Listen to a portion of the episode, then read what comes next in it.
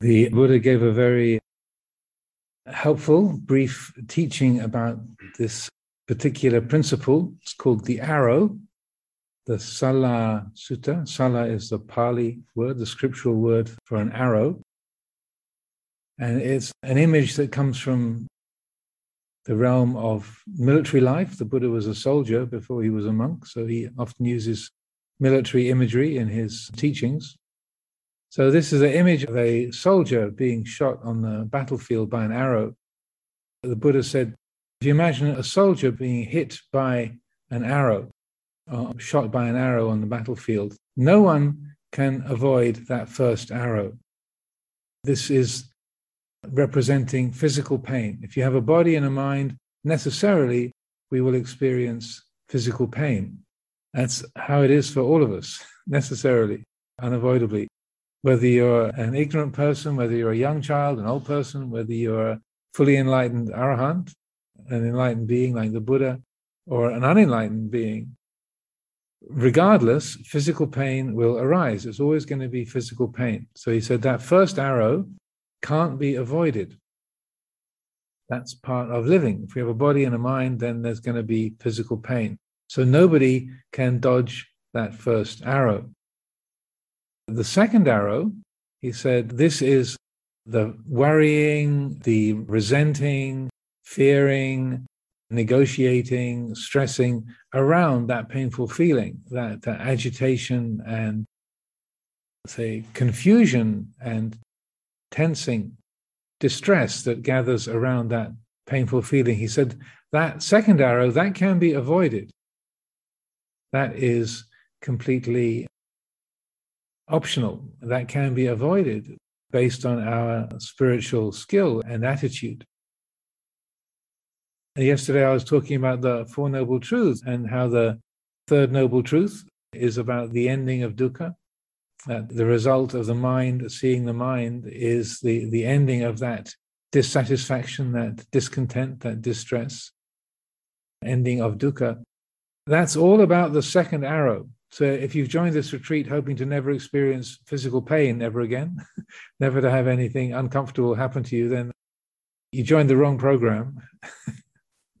Not to be too off putting but the ending of dukkha, the ending of suffering, as we talk about it in our sort of Buddhist languaging of things, isn't about never experiencing physical pain or never having difficult situations in our lives. That's not the case.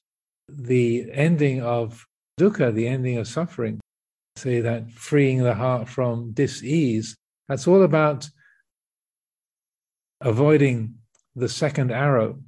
So that even if we have physical pain, and probably some people gathered on this retreat have got uh, chronic pain and or physical issues that mean that there's a lot of physical pain in your lives that can be present but the mind can be totally at peace with it the feeling is still there but the mind is not creating a problem about it it's not resenting it or begrudging it or blaming getting lost in blame for the doctor or the government or uh, even ourselves. You know, if only I hadn't given myself that stupid injury, if only I hadn't hurt myself in that way, then I wouldn't have this problem.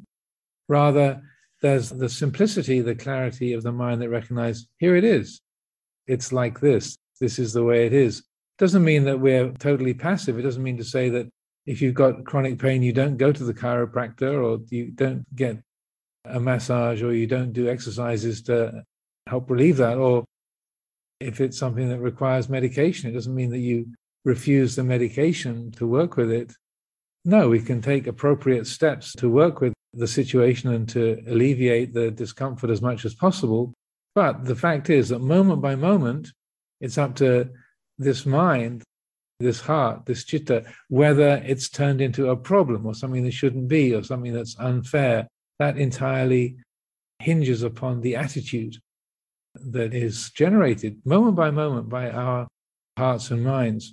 So I feel it's an example I often give is that the Buddha himself referred to the fact that he had chronic back pain at the beginning of the discourse that describes the Buddha's last days, the Mahaparinibbana Sutta.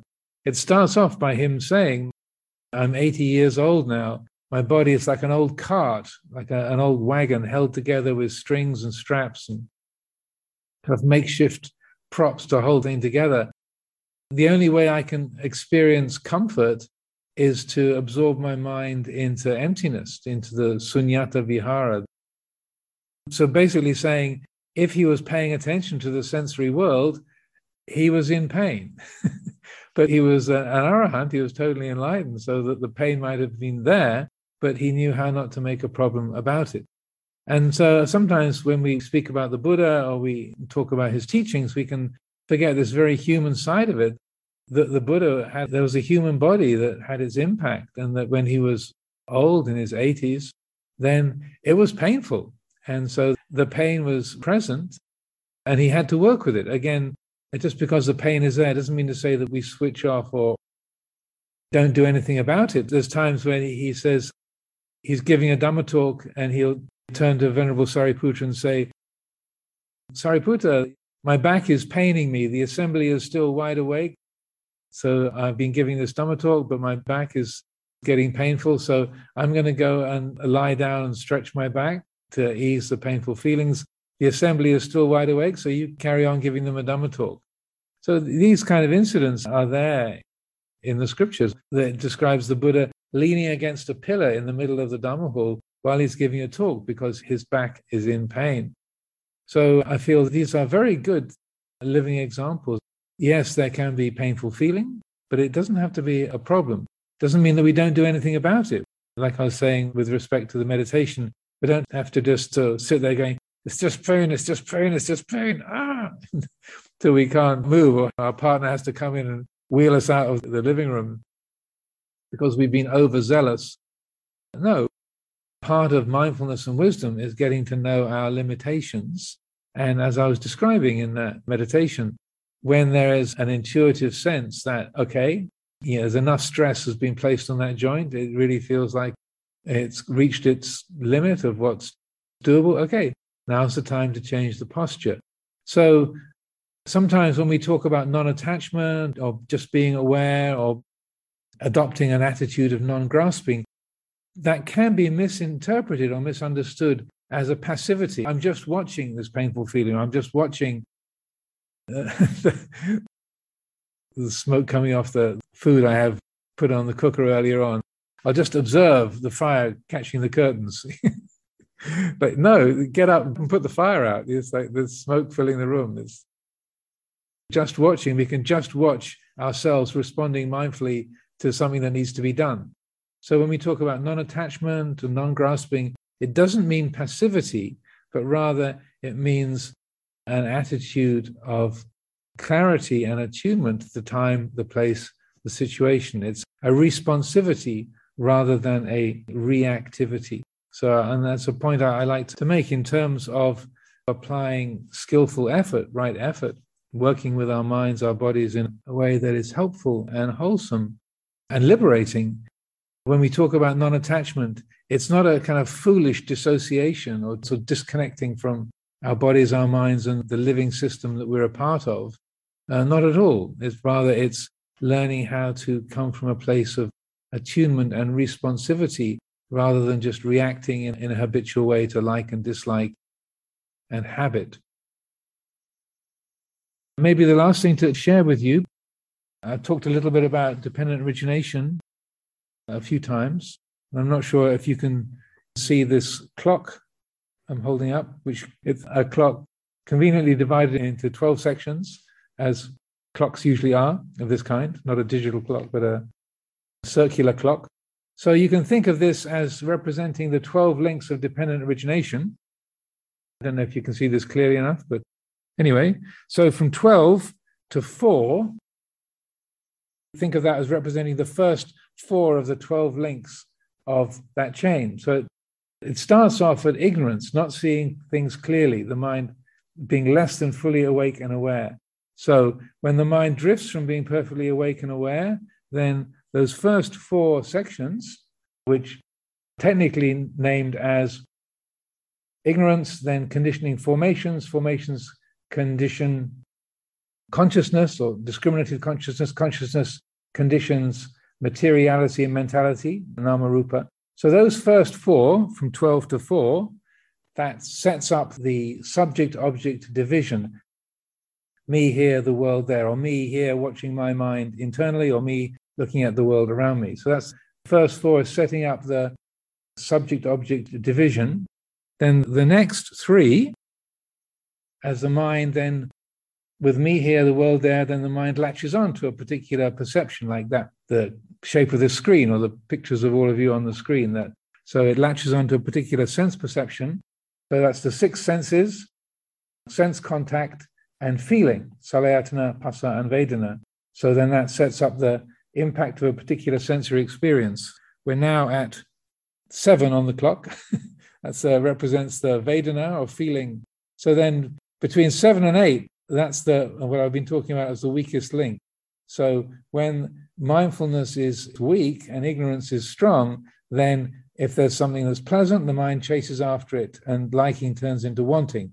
We hop easily from seven to eight. And then the next three, seven, eight, nine, are craving and grasping and becoming, tanha upadana bhava in Pali language.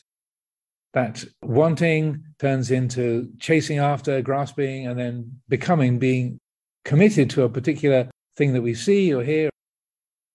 Then the last two, from 10 to 11 and 11 to 12 on the clock, is represents birth. So after becoming is birth, so that you're committed to getting that object, you've made the purchase, you've reacted to that painful feeling. There's a commitment has happened in relationship to that thought, that sight, that sound, that smell, that taste, that physical sensation. And then, so that's jati or birth is at 10. And then 11 to 12 is then aging and death. Jara marana soka parideva dukkha domanas upayasa, to give it the full Pali, so glorious naming. So sorrow, lamentation, pain, grief, and despair. So the clock with 12 digits on it is an easy way, hopefully, of representing that process of dependent origination. And then if we are wise, if we are able to, say, appreciate the dukkha of having grasped the feeling of that arrow that recognizes, oh, my mind is getting lost in this painful feeling. This is just a painful feeling. Then that can be an exit point, recognizing that the mind is caught up in suffering. I'll talk about this more in due course, but I feel that's a handy dandy way of getting a picture of how dependent origination works is just thinking of it as a clock. And if we're wise, then we can leave the circuit either before feeling turns into craving, or, or even when there is already ripened in dukkha, that can be another exit point.